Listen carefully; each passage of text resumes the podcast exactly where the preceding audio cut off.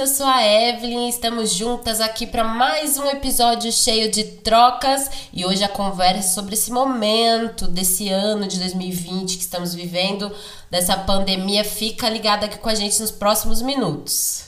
Eu sou a Thaís e estou sobrevivendo ao ano de 2020. Quero deixar registrado. que ano, né? Que ano que nós estamos vivendo. E além dos impactos políticos, econômicos, sociais, o, o impacto mais direto que nós temos é na nossa saúde, tanto mental quanto na saúde propriamente dita mesmo, né? É, graças a Deus eu não tive pessoas nem da minha casa nem da minha família atingidas pelo coronavírus, mas eu tive muitos amigos que ou parente ou eles próprios perderam entes queridos como mães, pais e etc, quanto eles também foram acometidos do vírus.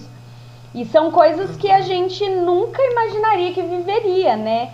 Nós vimos isso em é. filmes, em séries, mas a gente falava, ah, é coisa da arte, é coisa do cinema. Mas viver isso na prática é algo muito novo para nós, né? Muito, muito. E, e, e, já, é, já são situações assim que mesmo que tenham passado coisas semelhantes e já, já houveram outras pandemias, estava tão distante desse ano de 2020, né? Que a gente não tem nem condições de trazer referências para estar tá vivendo agora. Então, o mundo é outro, a transformação, por exemplo, digital já estava acontecendo. Então, a gente ia ter que lidar de, de, dessa, com essa pandemia de forma inédita de qualquer jeito, né? Sim. E o, eu acho que o mais inédito para todos nós, porque algumas coisas como a transformação digital, ela já estava acontecendo a passos mais lentos, e aí agora na pandemia ela deu uma guinada, né? Quanto à revolução, enfim, tudo que nós estamos vivendo, né? Agora a quarta revolução, mas é. Algo que eu acho que mais pegou todo mundo é o isolamento. Eu acho que o que mais pegou a maioria das pessoas foi, de repente, a nossa liberdade foi podada. A liberdade do ir e uhum. vir, a liberdade do escolher aonde ir, o que fazer, quem visitar, as crianças em casa e de repente as mães com um trabalho tri quadruplicado, porque né, a gente de repente, eu vou falar por mim. De repente, estou eu na minha vida cotidiana, que eu fiz minha, uma rotina que me alegrava, e de repente eu tô com as duas crianças em casa que iam para a escola. A moça que me ajudava na faxina não pode vir, porque de, quase a gente que entra num lockdown, né? Um, é. E aí eu tenho o marido em casa, as crianças em casa, o trabalho da casa aumentou. Eu. Uhum por consequência, continuei trabalhando e trabalhando mais, porque como a gente tem uma queda no faturamento, nós precisamos reinventar novas formas de conseguir mais recursos. E tendo que fazer tudo isso ao mesmo tempo e sem poder sair, assim, uma coisa que a gente estava falando até no, no, no off, né? É, o quanto eu tava sentindo falta de ir pra academia, porque era o meu escape, sabe? E fora tudo que uhum. o exercício traz de benefícios para nós. De repente eu fiquei em casa foi, foi. e o pouquinho que a gente andava, de repente, para ir pegar um ônibus, para ir numa feira, para ir num parque de fim de semana com a criança, não, nem isso a gente pôde fazer mais, né? Agora que tá tendo essa retomada gradativa, né, da, das coisas, pelo menos aqui, né, no estado de São Paulo, a gente vai percebendo as consequências que esse isolamento trouxe. Uhum. Se no começo já estava difícil de lidar, as primeiras duas, três semanas eu já tinha amiga minha surtando em casa, tendo crises mais de duas por dia. A gente até chegou a fazer uma live né, no Instagram falando como que você olha para essa situação de forma positiva, de forma que vai te agregar, Sim. vai te fazer crescer ainda. Mas as consequências chegam e estão chegando muitas uhum. consequências psicológicas, uhum. né? Principalmente. Inclusive a gente estava vendo, né, um desses, de, desses fenômenos psicológicos que estão vindo como consequência essa síndrome da cabana. A gente viu na, na Veja do domingo, dia 17, e a gente achou interessante. Olha só, já tem, já, já tá rolando até termos, né, para que não são tão técnicos assim, mas que estão querendo caracterizar, né? O que, o que são esses daqui. Até tô com a revista aqui, tá? Uhum. E a gente pode ver, a, ela tá falando aqui, ó, a síndrome da cabana, ela é associada a alta irritabilidade, estresse, agressividade, inquietação claustrofóbica, angústia e desconfiança quando uma pessoa fica confinada por um longo período de tempo. E aqui ele tá falando que essa explicação é do psicólogo Fred Figner. Então, olha só, né? Angústia, agre agressividade, ansiedade são algumas dessas sensações desse fenômeno psicológico que está sendo causado por conta do isolamento, né? Que a gente teve, que só foi sendo prolongado. E é uma experiência que nós estamos vivendo, né? É uma experiência da qual a gente pensa é uma boa experiência ou é uma experiência ruim? Eu acho que a gente é, tramita bem entre essas duas coisas. Uhum. Ora é uma experiência boa, nos colocou mais próxima às pessoas da nossa casa, nos fez olhar mais para dentro de nós. Uhum. Eu percebo que pais e filhos se aproximaram muito nesse tempo. Uhum. Nós tivemos que aprender a conhecer e de fato conviver com quem mora com a gente, porque antes de repente passávamos 9, 10 horas distantes e vivíamos pouco tempo juntos. Agora precisamos realmente nos adaptar a convivermos juntos, e isso pode ser bom ou pode ser ruim, depende da forma que os acordos se, se entraram É. é, em acordo nesse tempo. Uhum. Mas é uma experiência que, de certa forma, seja ela boa, seja ela ruim, ela vai trazer para nós algumas consequências, É. né? E isso vai ditar muito da forma com que nós vamos olhar para isso e encarar isso. Então, eu digo por mim, eu tramitei entre altos e baixos. E nós estamos há cinco meses em isolamento. Então é, é inevitável que horas esteja, É. eu esteja conseguindo estar bem Uhum. e hora eu olhe para tudo isso e fale, meu Deus, quando tudo isso vai acabar? É. Quando que eu posso ter a minha vida de volta, Uhum. né? Eu, eu tenho um valor de liberdade muito alto entre os meus valores. Podar isso de mim foi a coisa mais desafiadora, não poder ter a liberdade de escolha. É. Foi algo que realmente me pegou.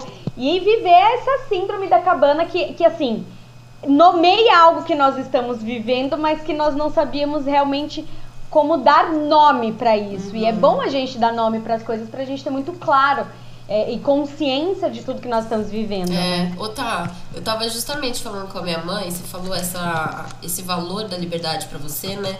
E eu conversando com a minha mãe, a gente tava assim, porque nós, é, eu e minha mãe, somos, né, donas de casa, eu tenho as filhas, ela já tá com o ninho vazio, mas assim, a gente já tava acostumada a passar o dia em casa.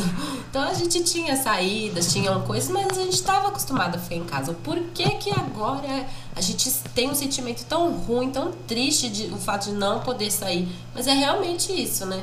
É você é, antes a gente ficava em casa sabendo que podia sair. Agora você fica sabendo que não pode. Isso causa mais. é, aí ele vem pro psicológico, né? O, esse psicólogo ele continuou falando na revista que essa síndrome que está sendo chamada síndrome da cabana, ela não é um medo de sair de casa, mas é uma reação negativa por ficar muito tempo nela. Mas o que chamou a atenção da gente é a gente é, se perguntar, né, tá? Essa coisa contrária da síndrome. Esse, será que a gente vai ter medo de sair de casa? Será que vai existir em nós que até não estamos passando por algo que possa ser diagnosticado como essa síndrome da cabana, mas será que a gente vai ter medo de sair de casa? Eu tive uma experiência de ter que ir há umas duas, três semanas atrás, onde a gente ainda estava com uma quarentena, que algumas coisas já estavam se, se abrindo. Eu precisei dormir lá em São Paulo uma noite por conta do trabalho. E eu precisei ficar no hotel. E menina, que experiência super nova ficar no hotel. Só que assim, eu tava em casa tendo os meus cuidados, às vezes, né, um familiar vinha, a gente sempre com cuidados, ia para mercado, sempre ia de maneira responsável. Mas quando eu entrei ou quando eu cheguei lá no, no hotel, o clima e as coisas como estavam dispostas, os processos para serem cumpridos, tudo isso já Opa, acho que ligou Assusta, né? todos os é, todos os alertas que, que tinham pra mim E eu lá eu vivi, foi aonde nesse dia foi o, o único de toda essa quarentena que a gente viveu que eu fiquei de forma neurótica. Porque assim, tudo tava embalado, tá? Tudo, tudo, tudo tava embalado em saquinho. Na hora do café da manhã, gente do céu, que, que terror que é pensar, né? Nossa, não tô vendo o que eles estão fazendo lá na cozinha. Será que estão passando tudo certo? Mas assim, vem tudo, veio tudo embalado tal. E eu com aquela neura, porque eu falei, meu Deus, tá embalado no plástico. Eu tenho que limpar pegar o plástico, abrir, mas limpar a mão de novo para pegar o que tá dentro. Tipo assim, sabe? Foi uma neura. E aí eu me percebi, eu falei, nossa, eu não estou preparada para voltar. Se tudo uhum. precisar voltar, né? Uhum. É, eu, eu, eu voltei pra academia essa semana. É, essa semana. Finalzinho da semana passada, começo dessa semana. E tem sido um desafio, assim, porque eu virei a doida do álcool gel, né? Então eu pego o álcool, passo limpo o equipamento inteiro, inteiro, aonde põe o peso, aonde pega as coisas, limpo, limpo, limpo. Aí faço o exercício, daqui a pouco, eu, quando eu vou sair, eu limpo tudo de novo. Aí passo o álcool na mão. Aí eu vejo que a pessoa que vai fazer o equipamento que eu fiz, que eu acabei de limpar, limpa de novo. Nossa! Esteve tão então, assim, então cuidado. É tu, nossa, não, tá demais, né? Então, assim, eu voltei é, eu, eu tenho me adaptado agora a ficar mais em paz. Uhum. Mas no começo foi mais difícil, mas eu não permiti que esse medo me parasse. Uhum.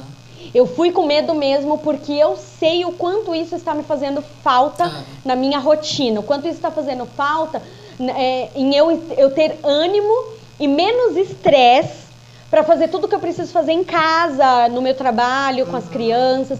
Então eu vejo que eu tava ficando muito irritada e realmente essa síndrome da cabana ela traz mesmo essa irritabilidade. Sim. E eu estava mesmo mais irritada do que o, o habitual. Uhum. É... E agora eu vejo que com a academia isso vem melhorado. Mas eu, são, são cuidados que eu tinha que eu não tinha antes. Eu estou sempre atenta é, a não revezar com ninguém, a não ficar perto das pessoas. Uhum. E, e, querendo ou não, esse isolamento isola a gente mesmo estando em comunidade. Né? É mesmo. mesmo quando a gente está com as pessoas, a gente está isolado. Né? É mesmo, a gente já vai criando.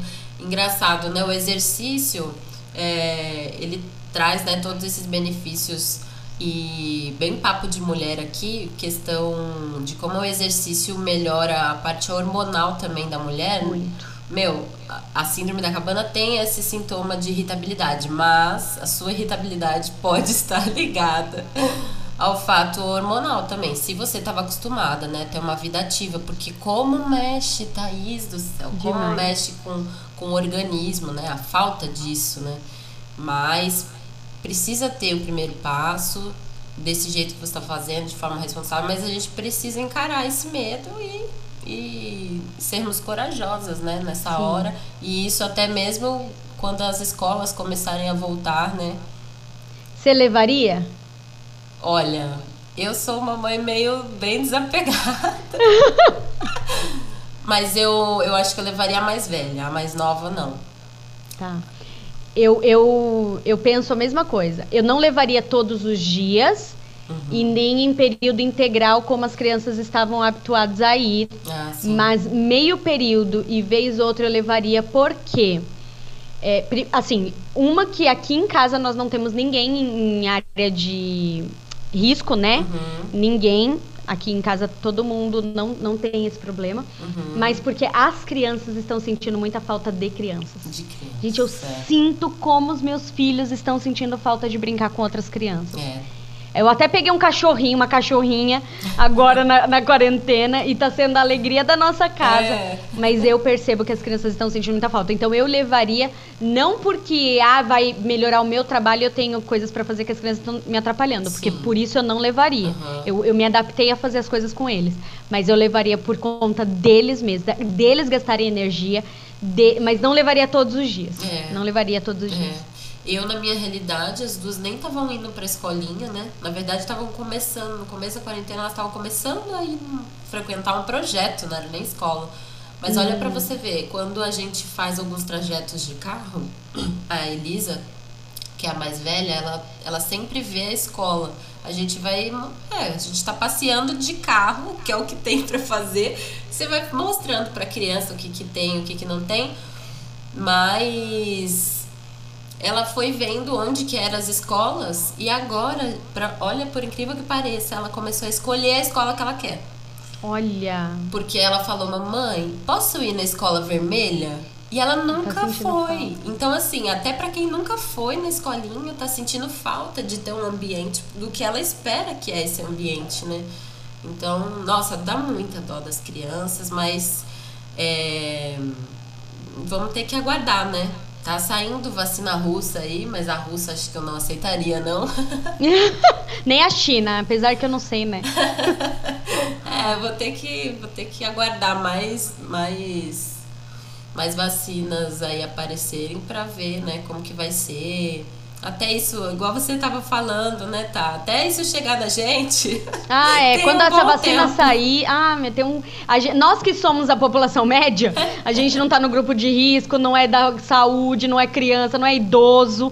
Até que chegue na gente, ainda tem um tempo, mesmo depois que a vacina sair. Existe um, um, uma possibilidade de uma junção que a AstraZeneca fez com o Instituto aqui em, aqui em São Paulo, né? Uhum. Se eu não me engano, com o Instituto Butantan se eu não me engano, tá? Uhum. Posso estar passando uma informação errada, mas é, eu acredito que seja isso.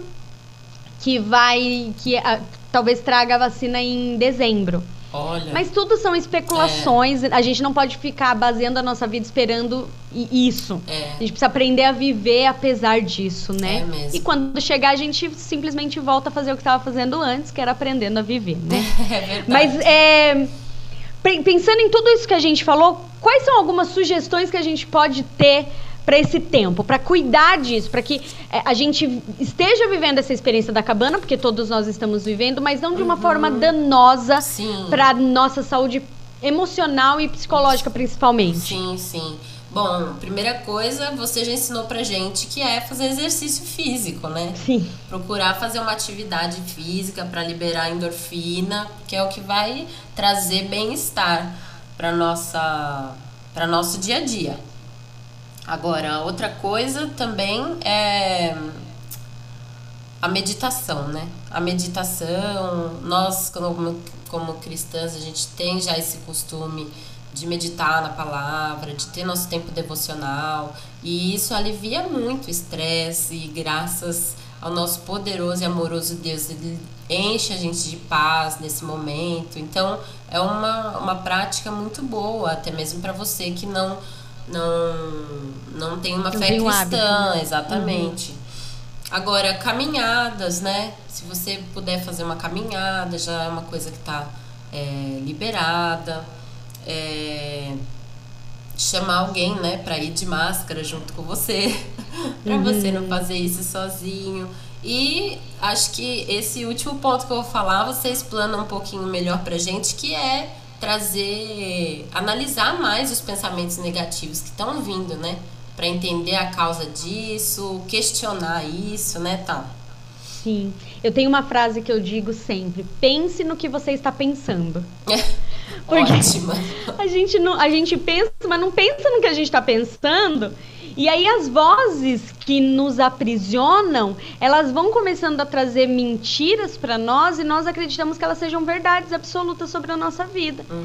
Então, a, a, a, tem pessoas sim que estão sofrendo muito, né, financeiramente, é, economicamente, espiritualmente, é, relacionamento, os relacionamentos nessa época, mas tem gente que está vivendo muita coisa boa. Uhum. Então, qual que é a diferença entre uma pessoa e outra? É exatamente o que pensa ao respeito do que está acontecendo agora. Uhum. Então, quando a gente é, foca as nossas energias em pensar nas soluções e não no problema, a gente já caminhou um bom percurso para vivermos isso de uma forma melhor. Uhum. Não é só sobre pensamentos positivos, mas é sobre ser realista nem otimista demais ao ponto de não entender o que está acontecendo e nem pessimista demais achando que é o fim do mundo. Mas ser realista ao ponto de entender quais são os benefícios e os malefícios e fazer essa, essa temperança uhum. do, do, caminho né? que eu tenho percorri, percorrido nesse tempo. É. Uma coisa que tem me ajudado muito é ter uma rotina. Eu falo sobre isso, uhum. eu falo sobre gestão de rotina E tudo isso que nós estamos falando tem a ver. Então, ter uma rotina, uma sequência lógica, uma metodologia que você vai usar durante o seu dia para viver todas essas coisas ajuda absurdamente, uhum. principalmente com as crianças. criança precisa de previsibilidade. É. E aí eles se sentem seguros e eles realmente obedecem mais. Então, ter uma rotina é muito bom. E aí, um outro ponto que tem aqui é faça o uso consciente da tecnologia nós estamos fazendo um bom uso da tecnologia aqui. Uhum. E isso faz bem pra gente. Ter começado esse projeto em meio à pandemia fez muito bem para nós, é. né?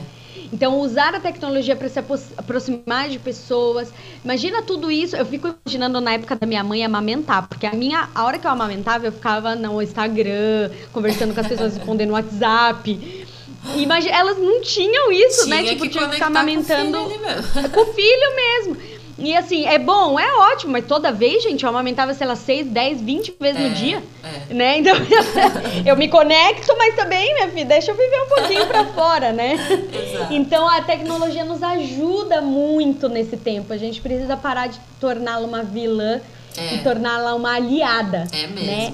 O excesso de informação é prejudicial, então a gente precisa fazer uma gestão disso.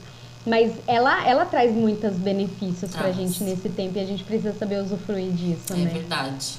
E ó, gente, aproveitando que você teve essa mega dica de usufruir da tecnologia, já compartilha esse conteúdo, esse episódio com alguém. Isso. Né? Vamos fazer rodar. Se isso tá somando na sua vida, soma na vida de outra pessoa também, compartilha para ela esse episódio. Se você já pensou em alguma pessoa durante essa nossa conversa, já aproveita, manda, não esquece. E se você quer caminhar um pouquinho mais perto da gente, segue a gente lá no Instagram, arroba Mendes e arroba Evelyn Ribeiro G. E aí você também pode se unir também no nosso canal do Telegram que chama Mais Trocas. A gente agradece muito por esse tempo que a gente teve junto e a gente vai te esperar no próximo episódio, né? Então é isso. Muito, muito obrigada por emprestar os seus ouvidos para nós. obrigada por ouvir essa conversa, Evelyn. Muito obrigada por, por esse papo. É muito bom nós estarmos sempre juntas. Nós queremos sim, sim, agregar cada vez mais na vida de todos vocês que estão aqui com a gente. E vamos juntas e até segunda-feira no nosso próximo episódio. Tchau.